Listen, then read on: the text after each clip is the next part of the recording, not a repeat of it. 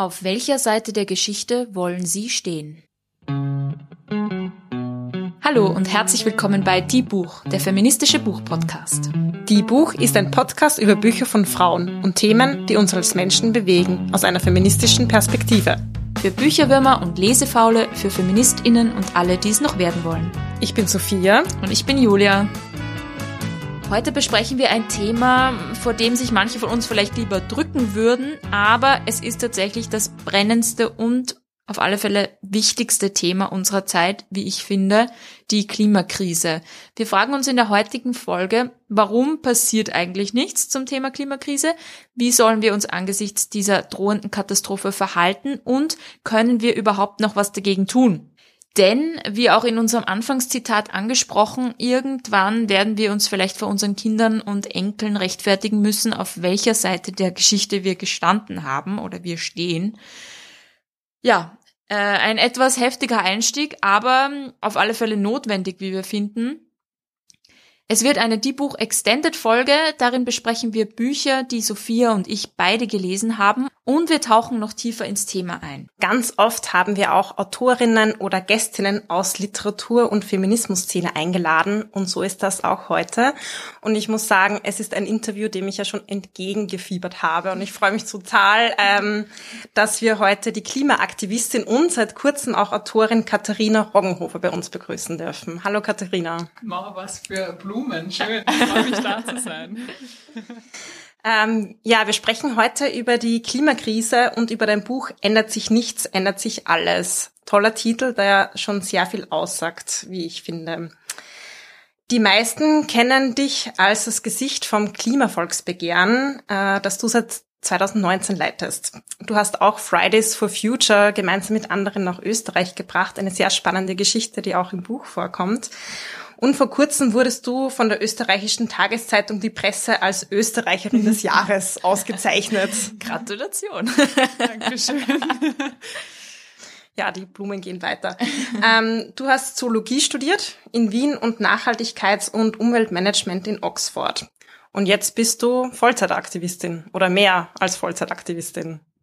Ja, es ist auf jeden Fall mehr als Vollzeit. Ich glaube, da können mir alle Aktivistinnen und Aktivisten zustimmen, gerade wenn man für was brennt, egal wahrscheinlich, ob es Umwelt, Klima oder, oder soziale Themen sind, dann endet ein Tag nicht um sechs und man kann einfach Feierabend machen, sondern ähm, da ist jede E-Mail, jeden Anruf, jede organisatorische Sache, die man erledigen kann, dann immer eine mehr. Ähm, ja, aber das habe hab ich mir eigentlich auch nicht erwartet im Aktivismus zu landen, muss ich ehrlich sagen. Das steht auch im Buch ein bisschen drinnen. Ich komme ja eigentlich eben aus der Zoologie und, und Wissenschaft und habe auch irgendwie das Gefühl gehabt, das geht in die Richtung weiter. Aber für mich war dann das Thema Klimakrise und eben die wenige Zeit, die uns da bleibt, schon so ein, ein Weckruf, wo ich dann gesagt habe, so, so geht das nicht weiter. Da muss man jetzt aktiv werden. Und die Auszeichnung zur Österreicherin des Jahres zum Beispiel, die sehe ich eher ein bisschen kritisch, weil ich es am liebsten hätte, dass es keine Auszeichnungen für Aktivismus geben müsste, weil das heißen wird, wir würden gescheite Klimapolitik machen, aber das machen wir nicht. Deswegen muss Aktivismus anscheinend ausgezeichnet werden, was wieder fast ein, ein trauriges, ein, eine traurige Auszeichnung ist. Da hast du recht. Aufgaben, die eigentlich die Politik übernehmen sollte, nämlich gewisse Standards einfordern. Und das passiert nicht. Und so ähm, werden dann Personen wie du ausgezeichnet. Das stimmt. Ähm, trotzdem eben großartig, dass es Leute gibt wie dich, die das eben auch, diese Themen vorne wegtragen und auch immer wieder darauf aufmerksam machen, auch mit einem Buch. Wie ich finde, ist es ein Buch, das perfekt dazu geeignet ist, verschiedenste Menschen abzuholen und eben auch Menschen, die sich schon unterschiedlich viel mit der Klimakrise auseinandergesetzt haben. Also Sophia zum Beispiel ist viel aktiver im Klimaaktivismus als ich, aber es hat uns beide total abgeholt und hat für uns beide neue und spannende Aspekte beinhaltet. Das heißt, es ist auch für Menschen geeignet, die bisher vielleicht gesagt haben, puh, Klimakrise, das ist so ein schweres Thema, ich weiß nicht, wo ich anfangen soll, soll ich mich überhaupt noch anfangen zu informieren? Das ist ein gutes Buch, um so einen Einstieg äh, zu bekommen und trotzdem sehr, sehr umfassend. Das freut mich, weil es war auch irgendwie mir ein Anliegen. Ähm, ich habe ja das alles mehr oder weniger auch erst in den letzten drei Jahren gelernt. Äh, also natürlich habe ich mich davor schon mit der Klimakrise auseinandergesetzt. Eben zum Beispiel in meinem Zoologiestudium habe ich mir angeschaut, wie sich die Lebensräume von Tieren verschieben mit der Klimakrise und ob diese Tiere sich lokal anpassen können oder vielleicht sogar aussterben und so. Also ein bisschen Wissen war natürlich schon da, aber das meiste, also auch gerade über die Klimapolitik etc. und über internationale Zusammenhänge und auch soziale Klimagerechtigkeit und solche Sachen, das waren alles Themen, mit denen ich mich vorher auch nicht beschäftigt habe. Und ich habe ich habe das Gefühl, dass es aber nie einen Zeitpunkt geben sollte, wo man sich nicht mehr traut nachzufragen, weil ich habe das in den letzten drei Jahren gelernt, warum soll es nicht jemand jetzt neu lernen, wenn es ihn oder sie interessiert. Ähm, und ich glaube, gerade eben bei so einem großen Thema, das eben auch überfordern kann, ist es voll wichtig, grundlegendes Wissen zu haben, aber e-, eben auch das Gefühl zu haben, ich kann was darüber sagen, ich kann was beitragen, ich kann aktiv werden. Und das Gefühl wollten wir irgendwie vermitteln in dem Buch. Und ich finde es spannend über so viele Themen, dass man eigentlich gar nicht sagen kann, es interessiert mich nicht, weil es in jeden Lebensbereich einwirkt. Also so geht's mir mit der Klimakrise. Und ich habe selten ein Buch gelesen, das so viel vereint und ähm, das so viele Lebens- und Gesellschaftsbereiche auch umfasst. Du erklärst in dem Buch die Klimakrise. Du hast ähm, naturwissenschaftliche Zusammenhänge erklärt aber du gehst vor allem auch auf die politischen und wirtschaftlichen äh, Gründe der Klimakrise ein. Du zeigst auch, warum nichts geschieht, wie der Titel schon sagt, und zeigst Möglichkeiten, wie es denn besser funktionieren könnte. Und eine Besonderheit ist für mich, dass du das alles mit deinem persönlichen Leben verknüpfst und ähm, mit deinem Weg als Klimaaktivistin, mit deinem Handeln ähm, und auch mit deinem Hadern. Das fand ich sehr schön und deshalb auch sehr, sehr zugänglich. Ein auch sehr zugänglicher Aspekt äh, deines Buches ist eine Metapher, die du am Anfang verwendest, und zwar um die Klimakrise und auch das Verhalten der unterschiedlichen Akteurinnen zu beschreiben in dieser Krise. Und zwar geht's da um ein Schlauchboot. Kannst du uns mal ganz kurz diese Metapher nochmal erklären? Also da, da sitzt im Endeffekt eigentlich die ganze Weltbevölkerung sitzt in diesem Boot. Und das Boot steuert einen Fluss hinunter, ähm, der immer reißender wird. Und ganz am Anfang gibt's äh, schon ein, ein junges Mädchen, das darauf aufmerksam macht, dass man jetzt äh, in einen Strom kommt. Und das heißt, vielleicht gibt's da am Ende einen Wasserfall und vielleicht sollte man sich überlegen, einmal umzusteuern. Äh, wird dann unterstützt von einer, einer Dame, die sich den Fluss anschaut und die quasi wissenschaftlich dann auch belegt, dass, dass man äh, relativ schnell unterwegs ist und jetzt gar nicht mehr so viel Zeit hat, umzusteuern, äh, quasi als, als Hintergrund der Wissenschaft, auch hinter den Fridays for Future und hinter den jungen Menschen, die da aufgestanden sind. Und dann gibt's aber in dem Boot auch verschiedene andere Akteure und Akteurinnen, also die, die normalen Menschen, die irgendwie das Gefühl haben, ja, es geht gerade eh gut, es ist ein schöner Ausflug, die Welt ist eh in Ordnung. Ähm, es gibt dann ähm, gerade hinten im Boot die Steuermänner, die äh, absichtlich nicht gegendert sind. Ähm, und die quasi das Ruder in der Hand haben oder nicht das Ruder in der Hand, sondern eben steuern können und umsteuern könnten, die dann aber ähm, sogar noch beschleunigen und eben ihre Motoren in den Fluss hängen und ähm, dann kriegen alle verschiedenen Gruppen, also da ist die chinesische Sportrudertruppe und und so weiter und so fort, sitzen dann da und nach und nach kriegt jeder seinen Motor und beschleunigt noch weiter und es weiß eigentlich niemand, wo es hingeht.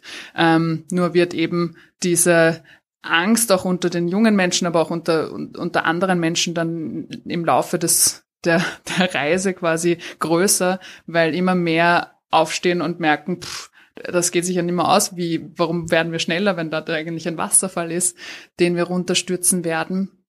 Und da versuche ich auch ein bisschen aufzudröseln, was auch verschiedene äh, Gruppen betrifft. Zum Beispiel ganz vorne im Boot sitzen die, die am schnellsten betroffen sein werden, weil die sind am schnellsten über der Klippe.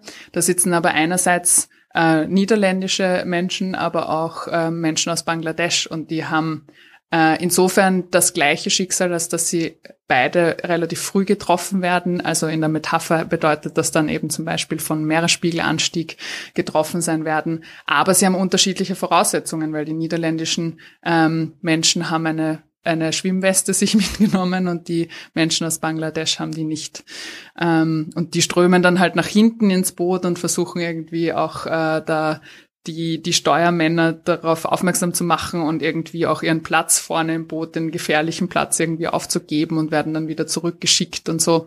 Also da ist ziemlich viel los am Boot und es soll einfach zeigen, und für mich ist dieser Wasserfall einfach so eindrucksvoll, weil beide Dinge stimmen. Einerseits werden wir irgendwann, bevor wir noch die Klippe quasi erreichen, die Kontrolle übers Boot verlieren. Und das ist für mich so der, der, der Einstieg auch in diese, in diesen Gedanken von dieser sich selbst verstärkenden Klimakrise. Also wenn wir bestimmte Kipppunkte erreichen, das ist zum Beispiel, wenn der Permafrostboden auftaut in Sibirien, das sind durchgehend gefrorene Böden, dann wird Methan freigesetzt. Methan ist wie CO2 ein treibhauswirksames Klimagas und dann wird die Klimakrise verschlimmert, es wird noch heißer, es wird mehr Methan äh, quasi freigesetzt dadurch, dass noch mehr Permafrost auftaut und dann geht so ein Teufelskreis los. Und von diesen Kipppunkten gibt's mehrere. Das heißt, es könnte sein, dass wir ähm, dass wir die Kontrolle über das Klima irgendwann verlieren und dann quasi diesen Wasserfall runterstürzen. Da können wir dann nicht mehr so gut umsteuern. Und es geht genau um diese, diesen Konflikt in dem Boot, früh genug umsteuern zu können und dass es da eben schon Menschen gibt, die darauf aufmerksam machen, immer mehr Menschen, die, die dann einsteigen, die irgendwie mithelfen, die vielleicht auch ihre Ruder querstellen, damit sie ein bisschen bremsen, aber die Motoren sind noch zu stark.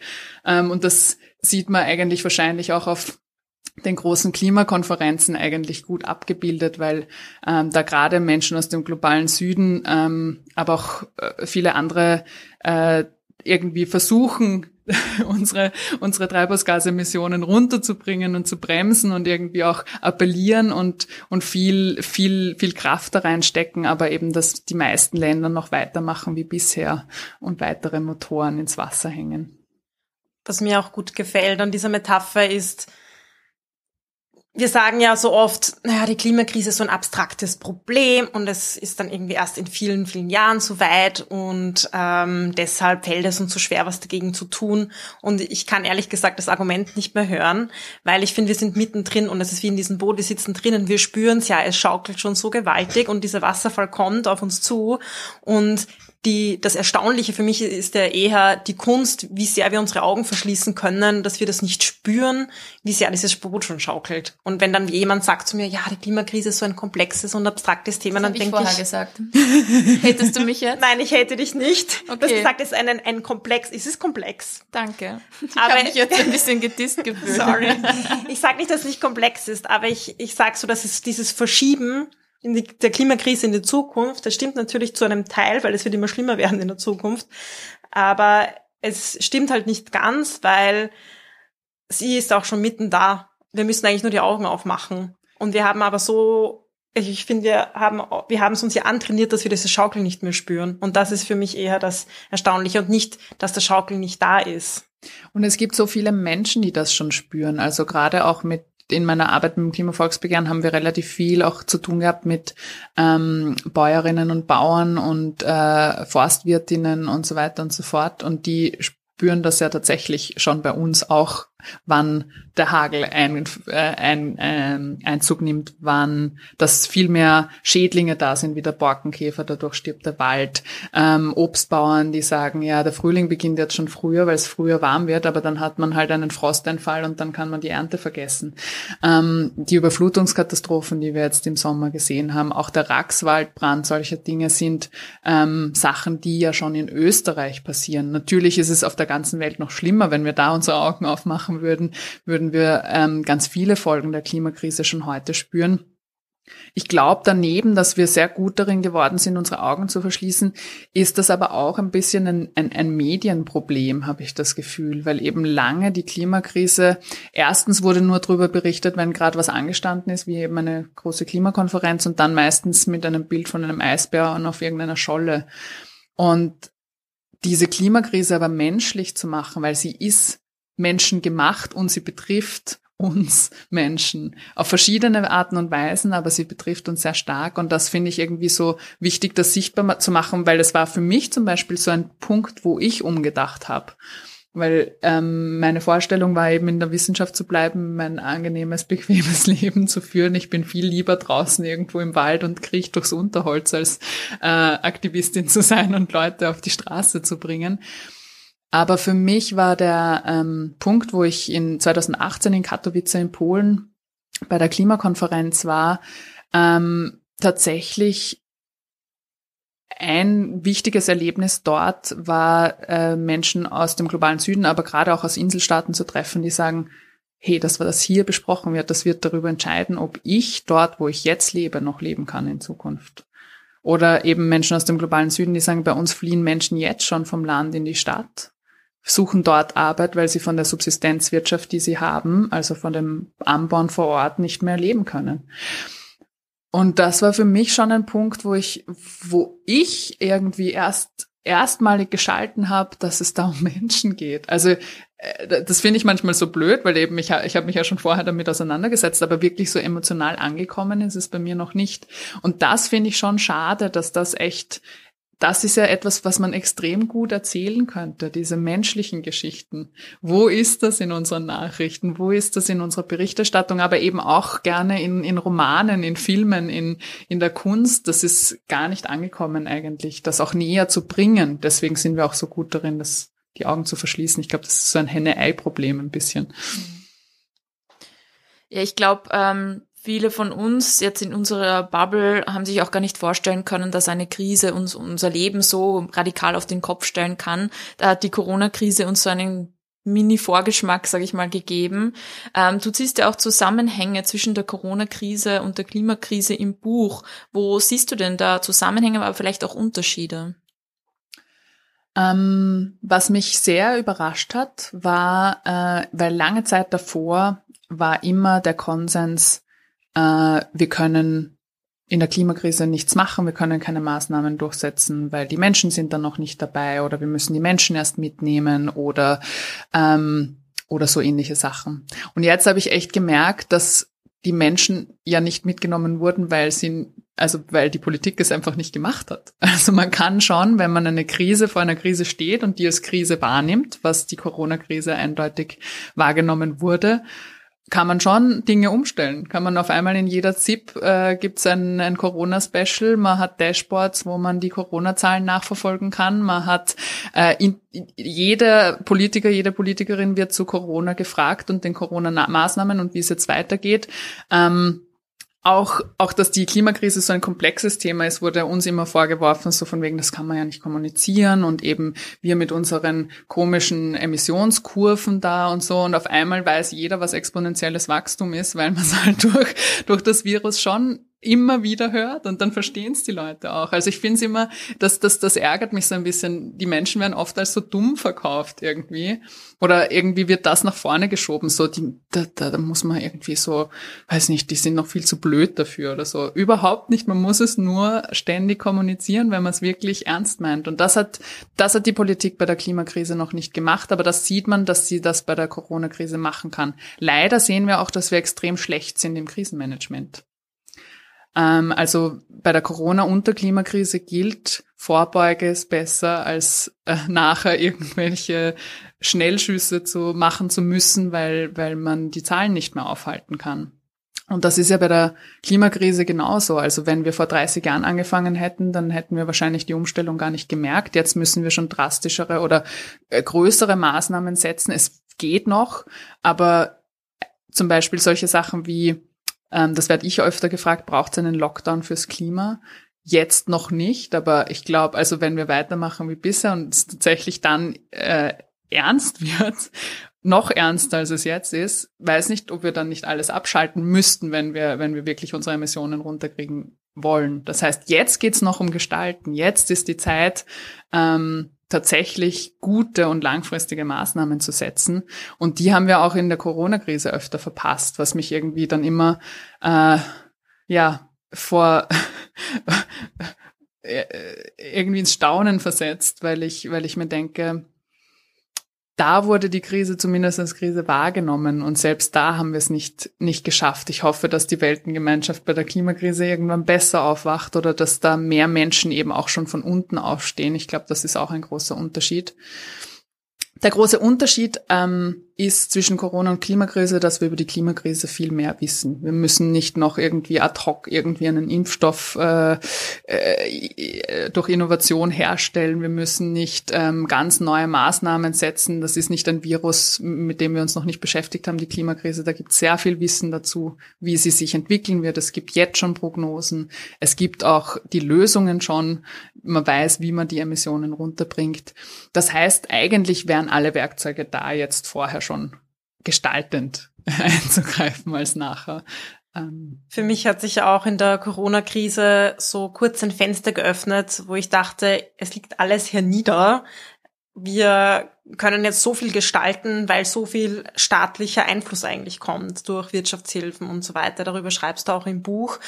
Und jetzt bin ich so ein bisschen enttäuscht, ähm, weil sich das jetzige System doch als sehr resilient und widerstandskräftig äh, herausgestellt hat. Ich habe gerade vor kurzem gelesen, wir sind circa mit den Treibhausgasemissionen wieder auf Vor-Corona-Niveau.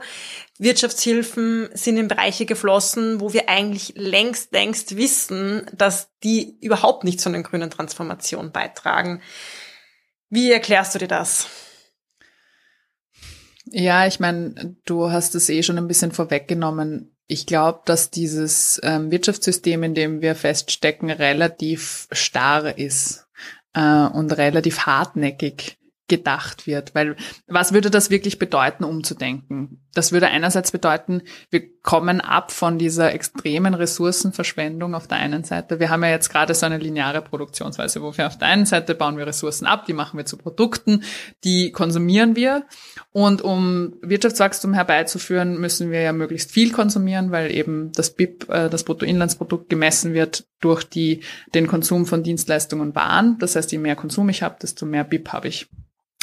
Ähm, und um das Wirtschaftswachstum quasi zu generieren, das wir aus irgendeinem Grund als großes Ziel äh, deklariert haben, müssen wir so viel wie möglich konsumieren. Das heißt, die, ich baue auf der einen Seite Ressourcen ab, mache die zu Produkten, die möglichst kurz haltbar sind, damit sie schnell weggeschmissen werden, damit ich nochmal konsumieren muss.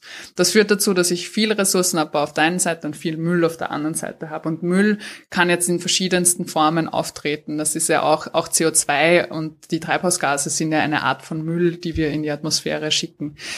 Ähm, und da muss eigentlich ein radikales Umdenken in jeglicher Form passieren. Wir haben ähm, uns geschichtlich einfach jetzt äh, so lang, also eigentlich für, für Menschenverhältnisse kurz, aber äh, über eine Zeitspanne des Lebens so lange daran gewöhnt, dass wir durch die Industrialisierung jetzt auf jeden Fall auf fossile Brennstoffe setzen. Die sind überall drinnen. Wir heizen mit fossilen Brennstoffen, wir kommen mit fossilen Brennstoffen von A nach B, also eben Benzin, Öl, Kohle, Gas. Ähm, etc. Das heißt, es ist in unserem ganzen Wirtschaftssystem drin und wir haben nicht gelernt, den Kreislauf auch wieder zu schließen, sondern eben wir, wir wirtschaften, als würde es kein Morgen geben und es würden eben die nächsten Generationen dann den Müll aufräumen, den wir heute produzieren. Und ähm, da sind sehr viel beharrende Kräfte. Und zusätzlich zu den beharrenden Kräften sind halt auch große Lobbys dahinter.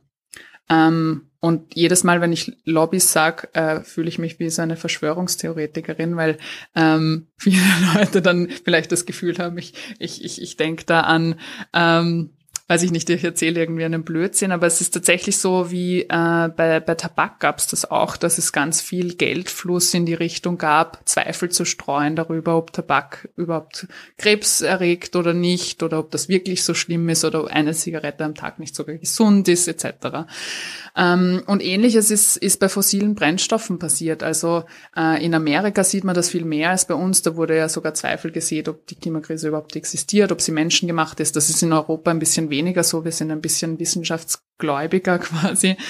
Aber was schon passiert ist, ist, dass Zweifel gestreut wurden über die Lösungen ist das wirklich so gut? Sind Elektroautos jetzt besser als Verbrennerautos?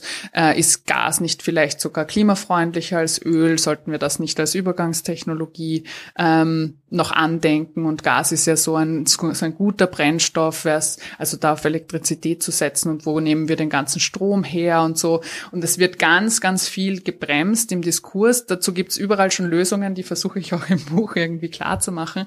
Also das ist nicht eine ähm, ein verlorener Weg, den wir da gehen, aber eben von vielen Seiten, großteils von der fossilen Industrie, von vielen Konzernen werden da Zweifel gesät, ob das so der beste Weg ist. Und dadurch werden jegliche Arten von guten neuen Innovationen und, und Innovationen in dem Bereich ähm, gebremst.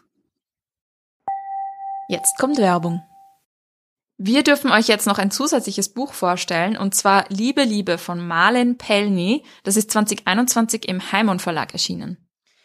Dabei geht es um die Protagonistin Sascha, die wahrlich keine leichten Startvoraussetzungen hat. Sie wächst in einer sehr traumatischen Kindheit auf, für ihre Mutter ist sie unsichtbar und ihr Vater quält sie mit zu viel Nähe.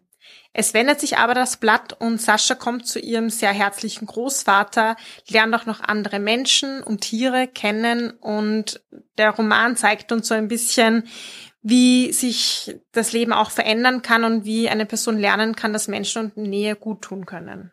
Ja, ich finde das auch sehr schön, diese Idee von ähm, familiärer Verbindung, familiärer Verbundenheit außerhalb der Vater-Mutter-Kind-Konstellation. Zusätzlich ist das Buch auch noch äh, sprachlich recht interessant. Marlene Pellny ist nämlich auch Lyrikerin und hat ähm, in den letzten Jahren deutsche Städte mit Lyrik plakatiert. Das finden wir sehr, sehr spannend. Ja, und sie singt in einer Band Zuckerclub. Also ich finde, das ist sehr vielversprechend, was die Wortgewandtheit dieses Buches betrifft.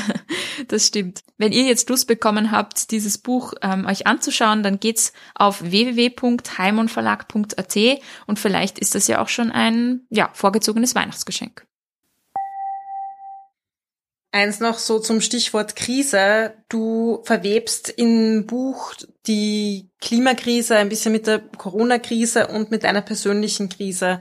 Und zwar ähm, ist gerade die, der Beginn der Corona-Pandemie auch mit der Krankheit deiner Mutter zusammengefallen. Wie hast du denn diese Gleichzeitigkeit erlebt und warum hast du sie auch im Buch aufgegriffen?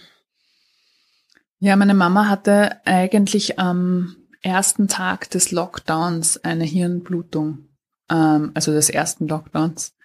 Und äh, ist dann eingeliefert worden ins Spital, ist dann zwei ähm, Wochen mit äh, im künstlichen Tiefschlaf auf der Intensivstation gelegen. Ihr geht's jetzt gut, nur um das vorwegzunehmen. Ähm, und für mich war das schon wieder mal, ähnlich ist es in den letzten drei Jahren schon öfter gewesen, so eine, eine komplette Umstellung von einem Tag auf den anderen. Und auf einmal ist man konfrontiert, eben vorher war man mit der Corona-Krise konfrontiert, dann vorher ist man mit der Klimakrise konfrontiert, äh, mit einer Organisation von, von Fridays for Future, vom Klimavolksbegehren, muss da Unterschriften sammeln, dann ist auf einmal Lockdown, alle Veranstaltungen fallen aus, dann äh, gibt es eine persönliche Krise. Für mich war es wichtig, die auch ins Buch zu schreiben, weil die also überhaupt Persönliches ins Buch zu schreiben, war eine relativ bewusste Entscheidung, weil der Aktivismus bei mir nicht ähm, unabhängig ist von meinen persönlichen Ansichten, nicht äh, auch beeinflusst ist dadurch, was ich eben erlebt habe. Die, die Geschichten der Menschen, die ich da in, in Katowice getroffen habe, haben mich emotional berührt. Das heißt, es ist nicht unabhängig von dem, was in mir als Mensch vorgeht oder auch von meinem privaten Leben, dass es dann teilweise gar nicht mehr wirklich gegeben hat, weil ich mich, weil ich so aufge, aufgegangen bin oder das Gefühl hatte, ich muss jetzt immer mehr Aktivismus machen und noch eine Stunde mehr arbeiten und so so und und, und ich finde, das ist wichtig, das auch zu zeigen und auch die Überforderung zu zeigen. Und gerade wo das mit meiner Mama passiert ist, war ganz viel Überforderung da. Und das hat auch viel wieder mal in Perspektive gerückt, weil es irgendwie so klar gemacht hat, was Wichtigkeit hat. Und ich habe davor ganz wenig zum Beispiel auf mich selber geschaut und habe immer äh, immer lieber noch ein Meeting mehr und eine Veranstaltung mehr zugesagt, weil ich mir gedacht habe, da kann man dann noch mehr Leute erreichen und, und das ist wichtig. Und dann war das mit meiner Mama und ich habe gemerkt, pff, ich muss jetzt eigentlich für meine Familie da sein und will aber habe aber den Anspruch an mich, äh, da irgendwie doch präsent zu bleiben und habe den Anspruch, dass da in der Klimakrise und in gesellschaftlichen Problemen was weitergeht. Und das war extrem schwierig, aber war auch insofern schön, als dass ich gesehen habe, ich glaube, da sind wir Menschen uns gar nicht so unähnlich. In Wirklichkeit glaube ich tatsächlich, dass den meisten Menschen das Wichtigste ist, die Menschen, die sie umgeben. Das ist nicht bei jedem vielleicht die eigene Familie, aber das sind vielleicht die Freunde. Bei manchen werden es die Eltern sein, bei manchen sind es die eigenen Kinder, die man schon hat oder so irgendwas. Also ich glaube, Menschen sind Also äh, uns Menschen sind andere Menschen extrem wichtig. Und ich glaube, darauf kann man viel aufbauen. Und ich glaube, das war auch etwas, was Greta Thunberg so wichtig gemacht hat für die Bewegung, weil es auf einmal aus dem Klimathema kein Öko-Nischenthema, das sind irgendwie die Baumumarmer, um die es da geht, sondern ein Zukunftsthema gemacht hat. So die nächste Generation, wie wir die mal leben. Uh, das betrifft vielleicht auch meine Kinder, meine Enkel, mich selber, wenn ich jung bin. Ähm, und das alles ist nicht fernab von Privaten. Und deswegen ist es für mich auch irgendwie wichtig, dass das Buch nicht fernab vom Privaten ist. Du hast ja ähm, Greta Thunberg auch mal getroffen, relativ am Anfang. Wie war für dich dieses Treffen? Mm, ja, das wird äh, sehr oft eigentlich gefragt und herausgepickt. Es war ähm, überraschend unspektakulär. Aber jetzt nicht ihretwegen, äh, also sie ist eine tolle, äh, beeindruckende junge Frau, sondern eher, ähm, weil es damals oder heute wahrscheinlich auch wenig Glamour hat, das zu machen, was sie macht. Also wer schon auf einer Demo war, das ist schon ein tolles Erlebnis und so, aber es ist jetzt nichts, wo man jemanden auf einen Thron stellen muss oder so. Sie ist eine, eine eben eine tolle junge Frau. Ich habe mit ihr kurz geredet auf der Klimakonferenz in Katowice. Sie hat was extrem Gescheites gesagt, finde ich, weil ich habe damals war sie ja eben da, um ihre Rede vor der UN zu halten. Und sie hat damals den Antonio Guterres, den Generalsekretär der UN, getroffen. Sie hat viele verschiedene ähm, ja, Staats- und Regierungschefs getroffen. Und ich war damals noch so ein bisschen äh, der Meinung, ah, vielleicht kann sie damit irgendwie was verändern und habe sie dann so gefragt, ob sie glaubt, dass sie da viel Einfluss hat. Und sie hat dann gesagt, nein, hier drinnen habe ich den nicht. Also sehr trocken, sie ist sehr trocken, ja. sie ist sehr geradeaus, sie, sie ist nicht verschnörkelt oder sonst irgendwas. Ähm, und das hat mir sehr viel zu denken gegeben, weil sie hatte im Endeffekt ja total recht. Sie hat da drinnen hat sie nichts bewirkt, also nicht eins zu eins jetzt, ähm, aber draußen auf der Straße waren dann auf einmal am 15. März, drei Monate später, wirklich in fast allen Ländern der Welt Menschen auf der Straße. Und das ist unglaublich. Ich finde das jetzt auch schön bei der heurigen Klimakonferenz in Glasgow, dass auch Greta Thunberg, sie steht auf der Straße bei den Leuten mhm. und sie ist jetzt nicht drinnen mit einem schicken ähm, Blazer oder so und macht Diplomatie. Das wäre jetzt auch gar nicht ihr Platz, sondern der, der, der Druck kommt nach wie vor von draußen. Ja, da gibt's auch eine, eine tolle Studie jetzt, die ich immer wieder zitiere vom Reinhard Steurer und der Sarah Nash von der BOKU, die ähm, verglichen haben EU-weit verschiedene Klimagesetzgebung in, in EU-Ländern und wann die sich geändert hat und wann die ambitionierter geworden ist oder ob sie überhaupt ambitionierter geworden ist. Und da sieht man einen direkten Bruch. Also es ist egal, wie, welche Farbe die Regierung hat, die in diesen Ländern sitzt. Vollkommen wurscht, welche Partei da oben sitzt. Es war nur wichtig, wie stark die Klimabewegung war, ob sich da was verändert hat oder nicht. Und das ist einfach für mich so ein Zeichen, dass gerade diese außerparlamentarische Kraft, diese Klimabewegung extrem viel verändern kann. Wir haben es jetzt in vielerlei Hinsicht einmal ins Reden geschafft. Also äh, tun, tun wir noch immer zu wenig auf den Boden bringen, wirkliche Maßnahmen gegen die Klimakrise. Aber ähm, ja, den Schritt müssen wir jetzt noch gehen. Aber es, es wäre das Thema nie so da, wenn es keine Greta Thunberg, keine Klimabewegung, äh, keine Regionalgruppen gäbe, die von vielen Menschen irgendwie getragen werden. Dein Buch ist jetzt kein explizit feministisches. Du schreibst jetzt nicht ähm, konkret über die Zusammenhänge von Gender und Klimakrise oder Klimagerechtigkeit. Wir sind ein feministischer Buchpodcast, deshalb reden wir trotzdem drüber. ähm, ich finde es total spannend und es gibt auch total viele Zusammenhänge. Wir könnten jetzt über Ökofeminismus reden und über Feminismus und Ökologie und welchen Zugang Frauenbewegung zum Beispiel zu ähm, Klimagerechtigkeit hat. Ähm, was ich auch immer spannend finde, gerade wenn wir über Klimagerechtigkeit reden, wie die Klimakrise verschiedene Geschlechter auch verschieden trifft. Auch zusammenhängend, wo die Leute wohnen.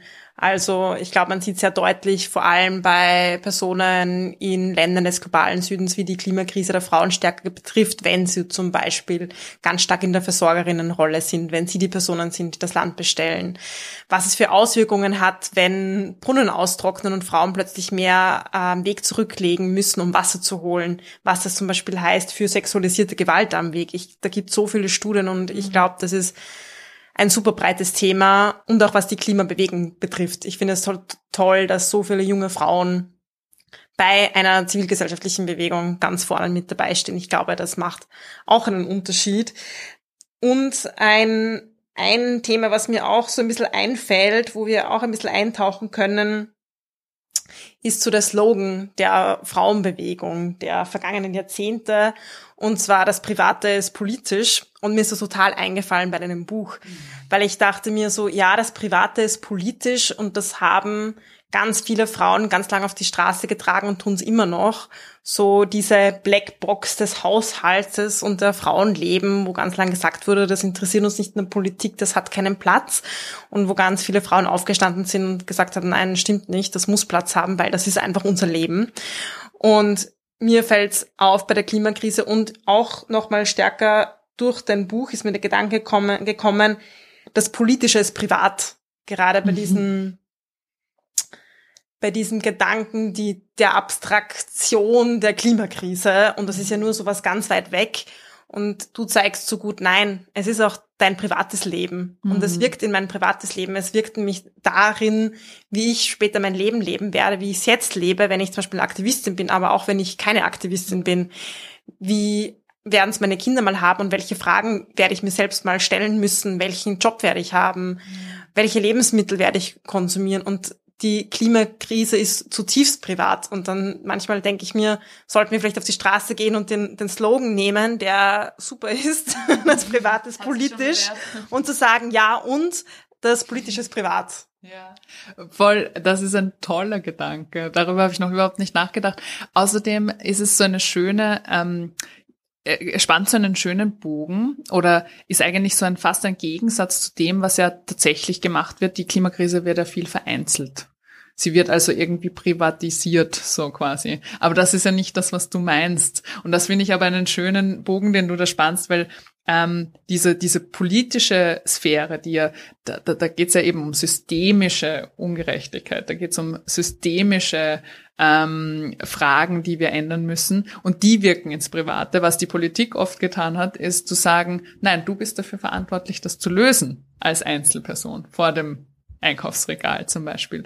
Das hat mich jetzt gerade ein bisschen dran erinnert, aber ich finde, ähm, ich finde diese Umdeutung viel besser, viel schöner, weil wir tatsächlich ja an unsere Grenzen in verschiedenster Weise stoßen und eben auch gerade die Frage der Lebensplanung. Es gibt ja, es gibt ja jetzt auch, auch Frauen, die darüber nachdenken, ob sie überhaupt Kinder bekommen wollen oder nicht. Oder die sich sogar entschließen, keine Kinder zu bekommen. Nicht, weil sie es nicht wollen. Das ist ja auch eine total legitime Entscheidung, sondern weil sie es wollen würden, aber nicht wollen wegen der Klimakrise, weil sie nicht wissen, wie diese Zukunft für diese Kinder ausschaut.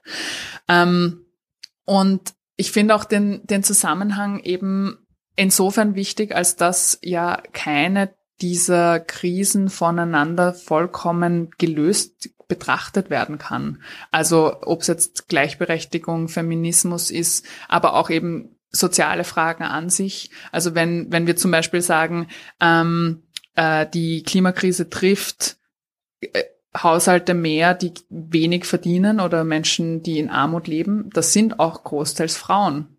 Und das ist ein systemisches Problem. Warum habe ich so viele Frauen in Altersarmut? Warum habe ich so viele Frauen, die möglicherweise gar kein Einkommen in ihr, oder gar keine Pension beziehen? Ähm, gerade was du auch angesprochen hast im globalen Süden, diese Versorgerinnenrolle, ähm, das Anbauen von äh, oder das Bestellen von Feldern, während die Männer in die Stadt ziehen eher ähm, und solche Sachen. Das ist das ist extrem verbunden mit dem, wie unsere Gesellschaft funktioniert, wie Gleichberechtigung funktioniert oder nicht funktioniert, wer wie Zugang zu Bildung, Elektrizität, äh, sauberem Wasser oder ob ich dieses Wasser holen gehen muss und wer das dann holen gehen muss und wie weit ich diese Wege zurücklege. Ähm, das sind so komplexe Fragen und so miteinander verwoben, dass ich auch das Gefühl habe, ich, ich verstehe erst jetzt manche Zusammenhänge. Und auch da finde ich es wieder wichtig, dass man auch fragen darf, weil ich, ich komme eben aus der Naturwissenschaft. Ich habe mich mit dieser sozialen ähm, Komponente und dem sozialen Aspekt erst viel später auseinandergesetzt. Äh, und da finde ich es so bereichernd, wenn man aufeinander trifft, eben wenn man sich vorher schon viel mit Feminismus auseinandergesetzt hat. Und ich habe mich schon viel mit der Klimakrise auseinandergesetzt. Oder was ich sehr bereichernd fand, ist auch mit, äh, mit dem Martin Schenk von der Armutskonferenz zum Beispiel viel zu reden und irgendwie ähm, diese Perspektiven mitzubekommen. Oder oder von, von Menschen, die in der sozialen Arbeit tätig sind, die eben eher so diesen, diesen sozialen Blick drauf haben und die, äh, die mit vielen Menschen arbeiten, die ähm, die extrem betroffen sind, aber die vielleicht jetzt nicht, weiß ich nicht, morgen auf eine Demo gehen oder sonst irgendwas, sondern ähm, die in einer anderen Art und Weise ähm, da mitgedacht werden müssen oder auch mit sich selber mit einbringen können. Und das finde ich total schön. Es macht das Thema komplexer, aber es macht es auch wirklicher, weil dann kann man auch Lösungen anders denken. Deswegen bin ich auch immer so eine eine Kritikerin davon zu sagen, ja, wir müssen nur irgendeine Technologie erfinden, die die Klimakrise äh, löst. Und ich glaube, das wird einfach überhaupt nichts bringen. Also selbst wenn wir übermorgen aus irgendeinem Grund, was ich nicht glaube, die perfekte Wundertechnologie hätten, löst es die Frage nicht, wie wir gerade mit unserer äh, Natur umgehen, wie wir unsere Energie und unsere Lebensmittel verschwenden, wie unsere eben ob wir überhaupt ein gutes Leben den Menschen zur Verfügung stellen können innerhalb der planetaren Grenzen, wie wir unsere Felder überdüngen oder nicht. Also das sind einfach so viele Fragen, die miteinander verknüpft sind ähm, und die wir, glaube ich, auch zusammen lösen müssen. Mhm. Und ich denke, du hast es schon gesagt, es sind extrem komplexe Lösungen. Das Schöne ist, dass wir die Lösungen ja nicht alleine komplex denken müssen, sondern wir dürfen es gemeinsam machen. Und das ist der Punkt und das ist das Schöne in der Solidarität. Also es ist natürlich privat oder persönlich, vielleicht ist auch persönlich das bessere Wort als privat, dann haben wir nicht gleich Privatisierung und so im Kopf. Aber die, die Lösungen sind ja nicht vereinzelt, ja. auch wenn uns viele das weiß machen wollen.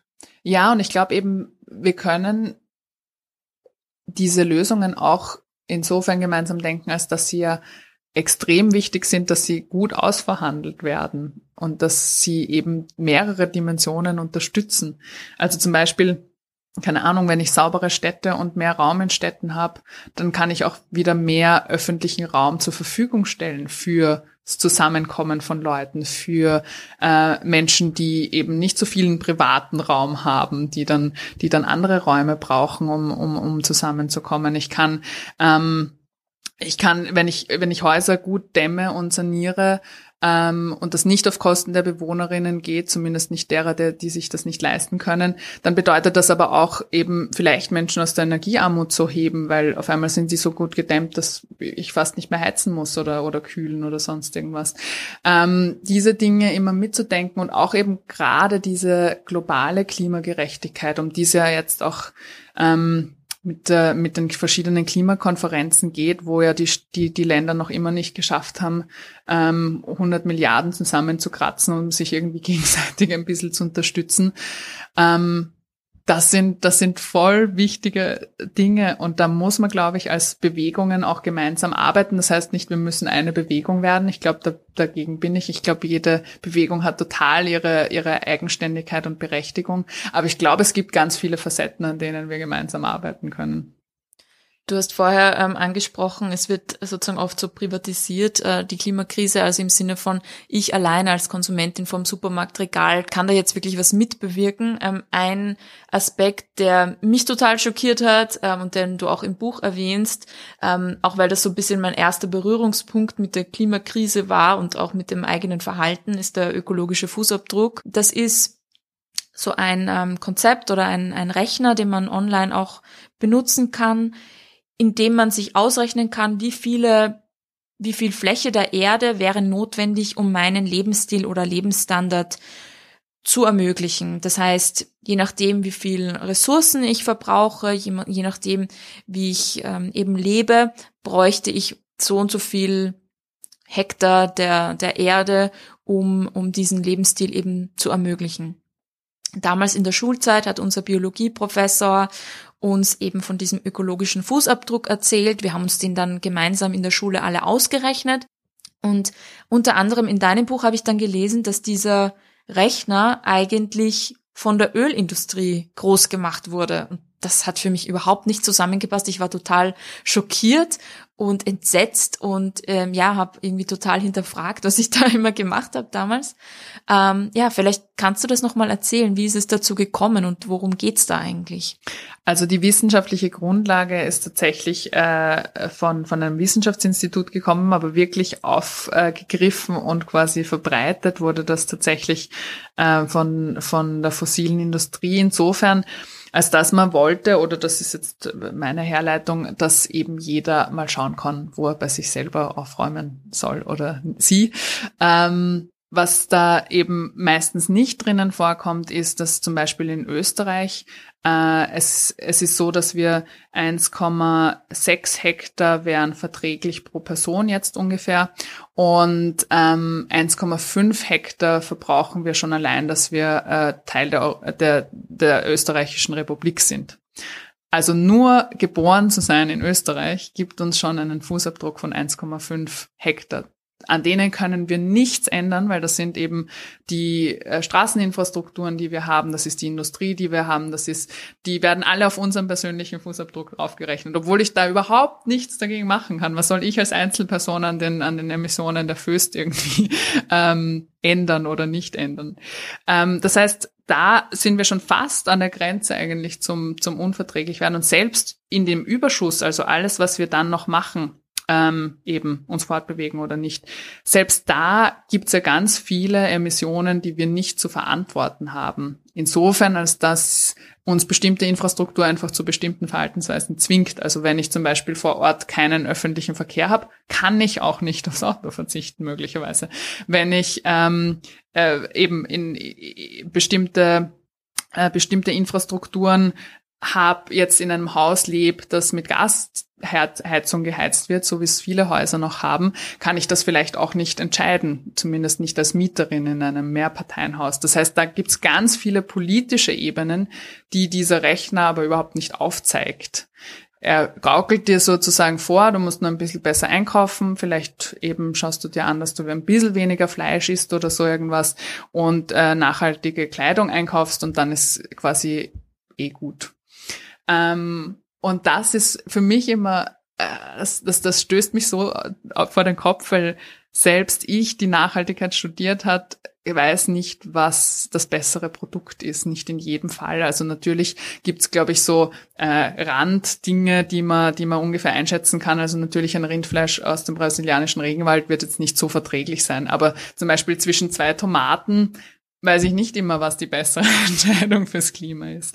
Und eben ich als Individuum entscheide auch nicht, wohin Züge und Busse fahren. Ich als Individuum entscheide nicht, wie lange Österreich noch Öl, Kohle und Gas fördert. Das sind politische Entscheidungen. Und da ärgert es mich immer so, da nehme ich die Umweltorganisationen nicht aus, dass diese ganzen Listen von Sachen, die man als Einzelner machen kann, nie drauf haben, seid politisch, erhebt eure Stimme, findet euch zusammen, fordert was ein, geht's zum Bürgermeister, schreibt Briefe, was auch immer, also werdet aktiv. Das fehlt immer, so als würde man eben nur mit seinem Einkauf die Klimakrise ändern. Deshalb tue ich mir auch immer schwer mit dem Satz, jeder und jede kann etwas tun. Ich finde, es ist schon so bestärkend einerseits, aber andererseits individualisiert es eben so diese politischen Probleme, wie du sagst, so, ja, es liegt an dir, ob du jetzt die falsche Tomate kaufst oder nicht. Und es ist deshalb auch so ein bisschen so eine Beschwichtigung, es kann eh jeder was dazu beitragen, einerseits. Und andererseits stresst mich auch, weil es auch so eine Allmachtsfantasie ist. Dann denke ich mir, mhm. okay, es gibt vielleicht so einzelne Personen wie die Greta Thunberg oder ich sage jetzt auch mal wie dich. Ähm, und dann hat man aber voll zu tun, eben noch das, wie du vorher angesprochen hast, noch das eine Mail zu schreiben, weil ich muss es ja jetzt lösen. Und ich denke, du wirst wahrscheinlich am Ende von ganz vielen Podiumsdiskussionen auch gefragt, was kann denn jeder Einzelne tun? Und ich bin dann immer, wenn ich solche Fragen höre, so, oh Gott, ich weiß nicht. Was denkst du dir, wenn du diese Frage gestellt bekommst? Ist ja irgendwie schön, aber ich, ich bin da total zügespalten der Frage gegenüber. Ja, total. Äh, ich glaube, ich habe, ich hoffe immer, dass ich vorher in der Veranstaltung schon klar gemacht habe, dass vieles davon politisch ist. Ähm, und dann habe ich einmal eine schöne Antwort gehört, die wahrscheinlich in jedem gesellschaftspolitischen Thema richtig ist, ist das Beste, das jeder Einzelne tun kann, ist nicht einzeln bleiben. Und ich glaube, das ist tatsächlich eine der besten Antworten. Also eben sich in irgendeiner Form zusammenschließen, äh, vielleicht einmal in der Firma, wo man ist, zum Chef gehen und fragen, hey, was macht unsere Firma eigentlich gegen die Klimakrise? Was macht unsere Gemeinde eigentlich? Einmal zum Bürgermeister gehen, da ordentlich anklopfen. Äh, aber eben vor allem gemeinsam dafür eintreten, dass sich was verändert. Das kann auch sein, eben an Demonstrationen teilnehmen, äh, Volksbegehren unterschreiben, eine eigene Petition starten. Das kann aber auch sein, in dem Beruf, den ich habe, jetzt in der anderen, in einer anderen Form aktiv zu werden. Eben wenn ich Journalistin bin oder Journalist darüber zu berichten, wenn ich äh, Lehrerin bin oder Lehrer darüber zu unterrichten. Ähm, aber eben nie diese politische Komponente aus den Augen zu verlieren, dass da einfach sehr große Hebel umgelegt werden müssen und dass wir die aber auch einfordern müssen. Und da bestärkt es mich eben zu sehen, dass sehr viel von der politischen Veränderung eben von unten gekommen ist. Das heißt, wir können das. Wir müssen nur genug sein sein, die das einfordern. Ja, voll schön gesagt. Das bringt mich auch zu einem meiner Lieblingsthemen, weil es passt nämlich zu Feminismus und zur Klimagerechtigkeit, nämlich die Hoffnung. Hatten Sie schon ein paar Mal im Podcast. Ähm, aber ich muss jetzt mal ein bisschen mit einem Downer starten, weil okay. ich finde, viele Studien und Berichte werden ja immer drastischer. Es gibt seit ein paar Wochen oder Monaten einen neuen ähm, IPCC-Bericht, also von diesem, von diesem großen Konsortium an WissenschaftlerInnen. Und der hat noch nie so drastische Worte gefunden wie jetzt, was uns bevorsteht, wenn wir so weitermachen wie bisher. Und das ist eben immerhin ein Bericht, der von Tausenden von Wissenschaftlerinnen aus 195 Ländern verfasst wird. Also nicht gerade eine aktivistische oder radikale Institution, aber der extrem deutliche Worte findet. Und ähm, es wird immer so gesagt, wir können das Rad noch herumreißen, Du sagst es auch in deiner Schlauchboot-Metapher, wenn wir jetzt starten, dann ähm, können wir das. Manchmal frage ich mich, stimmt das wirklich? Und wäre es nicht ehrlicher zu sagen, wir haben ein Problem, wir sind mitten drinnen und die Welt wird anders werden, als wir sie kennen. Wir machen Schadensbegrenzung, versuchen das Schlimmste zu verhindern und versuchen und arbeiten dafür, dass zumindest unsere Enkelkinder aus dem Gröbsten herauskommen. Oder hast du Hoffnung? Und was gibt's dir? ja und nein. Also ich glaube schon, dass wir so ehrlich sein müssen, dass die Folgen, die wir zum Beispiel jetzt schon spüren, die werden wir auch weiterhin spüren. Vermutlich wird es auch noch ein bisschen schlimmer. Die Frage ist nur, wird's ganz schlimm? Und ich glaube, da können wir wirklich noch was dagegen tun. Weil wenn man sich die Prognos Prognosen für eine drei bis vier Grad wärmere Welt anschaut, auf die wir jetzt gerade eher zusteuern als auf diese 1,5 äh, Grad, die Pariser Klimaabkommen, die das Pariser Klimaabkommen eigentlich äh, anstrebt, dann ist das eine wirklich arge Welt. Also da gibt's eben so Studien, die zeigen, dass 1000 Kilometer nördlich und südlich des Äquators dann zu einer Todeszone werden. Und auch wieder das ist kein aktivistischer Begriff, sondern ein wissenschaftlicher Begriff, der einfach ausdrückt, dass dort Regionen existieren werden, die über 40 Grad haben werden und äh, eine gesättigte Luftfeuchtigkeit. Und was passiert da? Physiologisch können wir dort dann nicht mehr schwitzen. Durch Schwitzen führen wir durch die Feuchtigkeit unsere, unsere Wärme ab, die im Körper drinnen ist und die im Körper zu viel ist.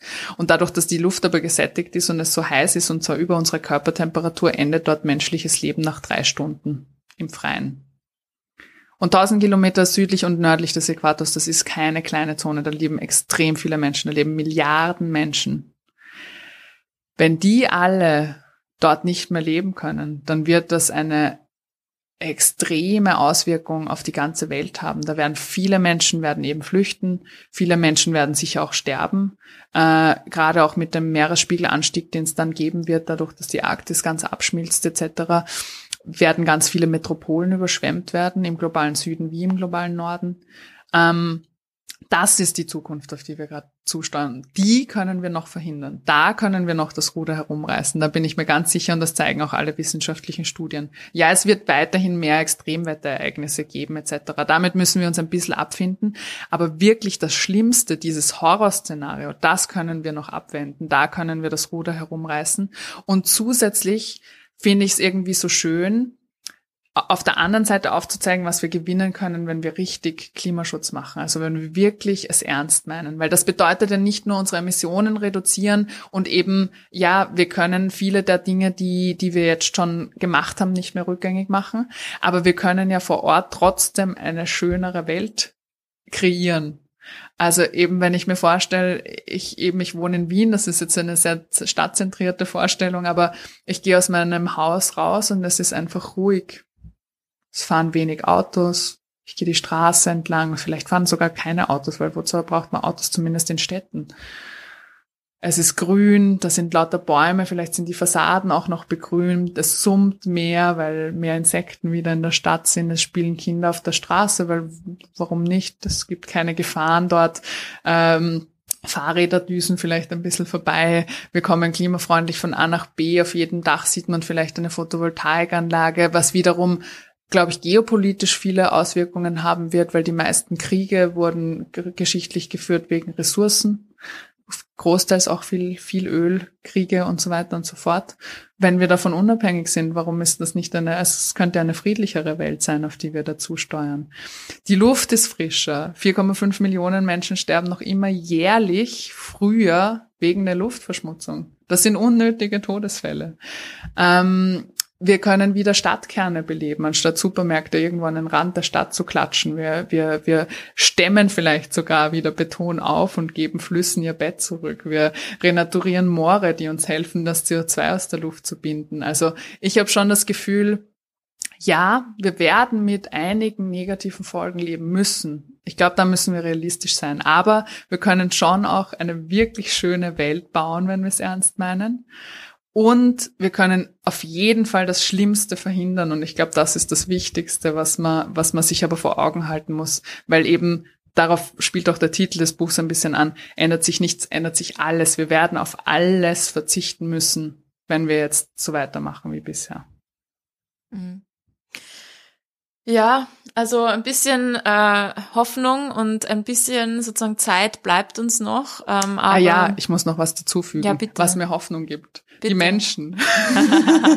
es gibt so viele Menschen, die aufstehen. Wirklich, das war so schön. Wir haben äh, 2018 beim ersten Welt, äh, nicht Weltwetten, beim ersten Klimastreik äh, am Heldenplatz im Dezember sechs Stunden gestreikt. Das war eh keine gute Idee, weil es war saukalt im Dezember. Aber da waren 60 Leute. Und drei Monate später, beim ersten weltweiten Klimastreik am 15.03.2019, waren 35.000 Menschen am Heldenplatz. Dann siehst du einfach über dieses Köpfemeer und du denkst dir, wow, wenn die nur mit einer oder zwei weiteren Personen drüber reden, dann sind schon so viele Leute erreicht. Und ich glaube tatsächlich, das Thema ist jetzt angekommen. Das, das haben wir geschafft. Das gibt mir viel Hoffnung. Wir haben noch nicht, wir sind noch nicht ins Tun gekommen oder noch nicht genügend ins Tun, aber ich glaube, das können wir auch schaffen. Und wer mir da Hoffnung gibt, sind wirklich, ist wirklich diese diverse Klimabewegung mit den verschiedensten äh, Leuten, die da aufstehen, die Dinge besetzen, die demonstrieren, die eben Volksbegehren machen, die äh, Petitionen machen, die äh, in ihren Gruppierungen, Organisationen und so weiter und so fort aufstehen und lauter werden und sich einsetzen. Ich glaube, wir können da viel herumreißen. Und es gibt diese negativen äh, wissenschaftlichen Kipppunkte, da hoffe ich, dass es positive soziale Kipppunkte auch gibt, wo wir dann an so Punkte kommen, wo auf einmal wie ein Dominoeffekt vielleicht ähm, viel vorangeht. Also darauf hoffe ich und ich glaube, wir finden diesen Dominostein, den wir da um, umschmeißen müssen. Hm. Ich glaube, es sind viele Dominosteine. Wahrscheinlich gibt's nicht einen, ja, das stimmt. Ja, wir kommen zum letzten Teil unseres Interviews und zwar zu unserem Kreuzverhör. Ähm, das ist ein ganz eine kurze Rubrik sozusagen, wo wir dir kurze Fragen stellen und du kurz antworten darfst. Uiuiui. Ähm, es ist nicht so schlimm, wie es klingt. Ähm, genau, starten wir los. Vielleicht hast du es schon gesagt, aber ich stelle die Frage trotzdem. Deine erste Demo-Erinnerung? Ja, äh, 21. Dezember 2018, Heldenplatz, 60 Personen, eiskalt. Rad oder Öffis? Rad, meistens äh, Öffis im Winter oft, weil ich manchmal zu faul bin, dann mit dem Rad zu fahren. Verstehe ich gut. Wo bist du lieber, am Klimastreik oder beim Lobbygespräch fürs Klimavolksbegehren? Oh Gott. Am liebsten bin ich im Wald. das ist auch erlaubt. ähm, eher auf der Demo, weil mir das viel mehr Kraft gibt. Äh, die Gespräche mit der tatsächlichen Politik sind meistens sehr zart. Man rennt da wirklich äh, keine offenen Türen ein, meistens. Mhm. Du hast die Wahl kein Lobautunnel oder die OMV transformiert als klimafreundliches Unternehmen. Wow. Das ist eine sehr gemeine Frage. Das ist Sophia eine extrem gemeine Frage. Ähm, am liebsten beides nicht. aber also, oh Gott, aber wenn ich, das ist, das ist jetzt furchtbar. Irgendwer wird dich hassen. Du darfst auch beides sagen, aber ja. wenn du noch einen Kommentar hast. Ja, ich habe ich hab halt das Gefühl, ähm, 137 Millionen Tonnen CO2 werden von der OMV jedes Jahr produziert. Und ich habe das Gefühl, wenn die wirklich transformieren würden, das wäre schon ein, ein großer, äh, großer Brocken. Die gehören zu den 100 verschmutzendsten Unternehmen. Also ich mag beides am liebsten, aber ich glaube, da, das, da habe ich schon Prioritäten. Wer ist ein großes Vorbild von dir? Uh, ja, ähm, da gibt's auf verschiedenen Ebenen Vorbilder. Einerseits ist es natürlich, sind es diese ganzen Menschen, die, die, die da groß geworden sind. Also auch Greta Thunberg ist natürlich ein Vorbild von mir, aber lustigerweise gibt's da eher unmittelbarer Vorbilder. Also zum Beispiel gerade in der ersten Phase war es ganz stark die Helga Kromp-Kolb, die mich da durchgetragen hat irgendwie, weil ich selber nicht gewusst habe, boah, was, was, wie macht man das jetzt und äh, aktiv werden und Interviews führen und soll ich das wirklich und soll ich das Klimavolksbegehren jetzt übernehmen und da hat sie irgendwie ganz viel mit mir drüber geredet und einfach ihren Input gegeben, aber eben eine auch tolle Wissenschaftlerin. Genau, Entschuldigung, eine Klimawissenschaftlerin, eine der bekanntesten wahrscheinlich in Österreich. Und die hat mich sehr, sehr unterstützt in dem. Und wer noch Vorbilder sind, sind sicher einfach ähm, viele verschiedene, gerade sehr junge Menschen, die ich kennengelernt habe in, in Fridays for Future, weil ich war so hin und weg. Ich glaube, meine Generation war nicht so, ich weiß es nicht. Vielleicht waren da auch solche tollen Menschen dabei, aber wir hatten echt teilweise in dieser Bewegung 14-Jährige, die so tough waren, die von heute auf morgen einfach eben eine, ein Audiosystem aufgestellt haben, die, äh, die bei Wissenschaftlerinnen angerufen haben, um ihre Rede vom nächsten Tag zu fact-checken und keine Ahnung was. Also das sind so coole Menschen, die, die auch meine Vorbilder sind. Und, und wahrscheinlich wer ein großes Vorbild ist, ist meine Mama, weil die schon immer so irgendwie eine starke Frau war und ist ähm, und die mir auch immer gezeigt hat, dass, dass man seinen Weg gehen kann, wenn man das mag. Schön, schön passend auch zu unserem Podcast. Und die letzte Frage, ein Lieblingsbuch von dir? Mm, da gibt's extrem viele. Äh, was ich auf jeden Fall empfehlen kann, wenn es um Sachbücher geht, ist Donut Economics von der Kate Raworth, weil das war mein Einstieg in diesen Zusammenhang Wirtschaft und äh, Umwelt, weil ich da überhaupt nicht geschult war und sie ähm, total gut die Zusammenhänge unseres Wirtschaftssystems mit der äh, Klimakrise, aber auch insgesamt Umweltkrise, aber auch eben dieser Frage, was sollte im Mittelpunkt unserer Wirtschaft stehen äh, und wie können wir dazu beitragen, dass die ein gutes Leben für alle innerhalb der planetaren Grenzen sicherstellt. Und was ich vor kurzem gelesen habe, ist vielleicht auch nicht mein Lieblingsbuch, weil das, ich finde das immer so schwierig zu sagen, was, was das Lieblingsbuch ist, aber was ein sehr schönes Buch war, auch sehr traurig. Ähm, Zugvögel. Ich habe vergessen die Autorin, aber sie beschreibt darin, und das zeigt mir, dass ich finde, dass solche Krisen auch emotionaler beschrieben werden sollten und nicht nur durch Zahlen, Daten, Fakten. So ähnlich wie der stumme Frühling beschreibt sie irgendwie eine, eine Welt, die eindeutig in der Zukunft liegt. Das ist nicht festgemacht, wann das ist. Von einer Wissenschaftlerin, die den letzten ähm, äh, Seeschwalben folgt und äh, Küstenseeschwalben, glaube ich, heißen die, die von der Arktis in die Antarktis ziehen und hin und her ziehen. Und das sind aber die letzten. Also sie, sie, sie findet nur noch drei oder vier Exemplare, die sie irgendwie beringt und denen sie dann über das Meer folgt. Und es wird sehr viel darin beschrieben, wie diese Natur nicht mehr existiert. Sie ist dann auf einem, einem Schiffkutter, einem Fischkutter, Schiffkutter, einem Fischkutter, ähm, wo wo beschrieben wird, dass die eigentlich davon überhaupt nicht mehr leben können, weil es gibt eigentlich keine Fischschwärme mehr im, im, Meer und so weiter und so fort. Und das hat mich so richtig mitgenommen, diese, diese, diese Zukunft mal zu spüren aus einer, einem Roman eigentlich. Ähm, sehr schönes Buch, auch sehr traurig, macht hoffentlich aber aktiv und ähm, gewillt, etwas dazu beizutragen, dass es nicht so wird. Genau. Ja, und damit kommen wir mit diesem Buch auch wieder an deine Anfänge und die Anfänge unserer Folge zurück, nämlich zur Zoologie. Und ja, nebenbei gibst du uns damit natürlich auch noch spannende Buchtipps auf den Weg. Das finden wir natürlich auch großartig. Zusätzlich natürlich noch zu deinem Buch Ändert sich nichts, ändert sich alles, 2021 im Zollney Verlag erschienen.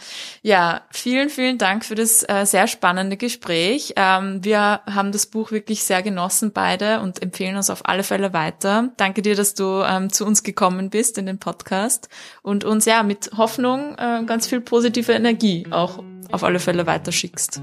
Ja, danke, danke dir. Danke für die Einladung. Ich habe es auch extrem genossen. Sehr schön, das hört man natürlich gerne. Das war Die Buch, der feministische Buchpodcast. Ihr könnt unsere neuen Folgen jede zweite Woche auf unserer Website www.diebuch.at finden oder in eurer Podcast-App. Folgt uns außerdem gerne auf Instagram, Facebook und Twitter. Wir freuen uns immer über euer Feedback sowie angeregte Diskussionen. Schreibt uns dafür einfach eine E-Mail an plaudern.diebuch.at oder kontaktiert uns via Social Media. Ein großer Dank gilt zum Schluss noch der Zirkusband, die uns ihre tolle Musik zur Verfügung stellt.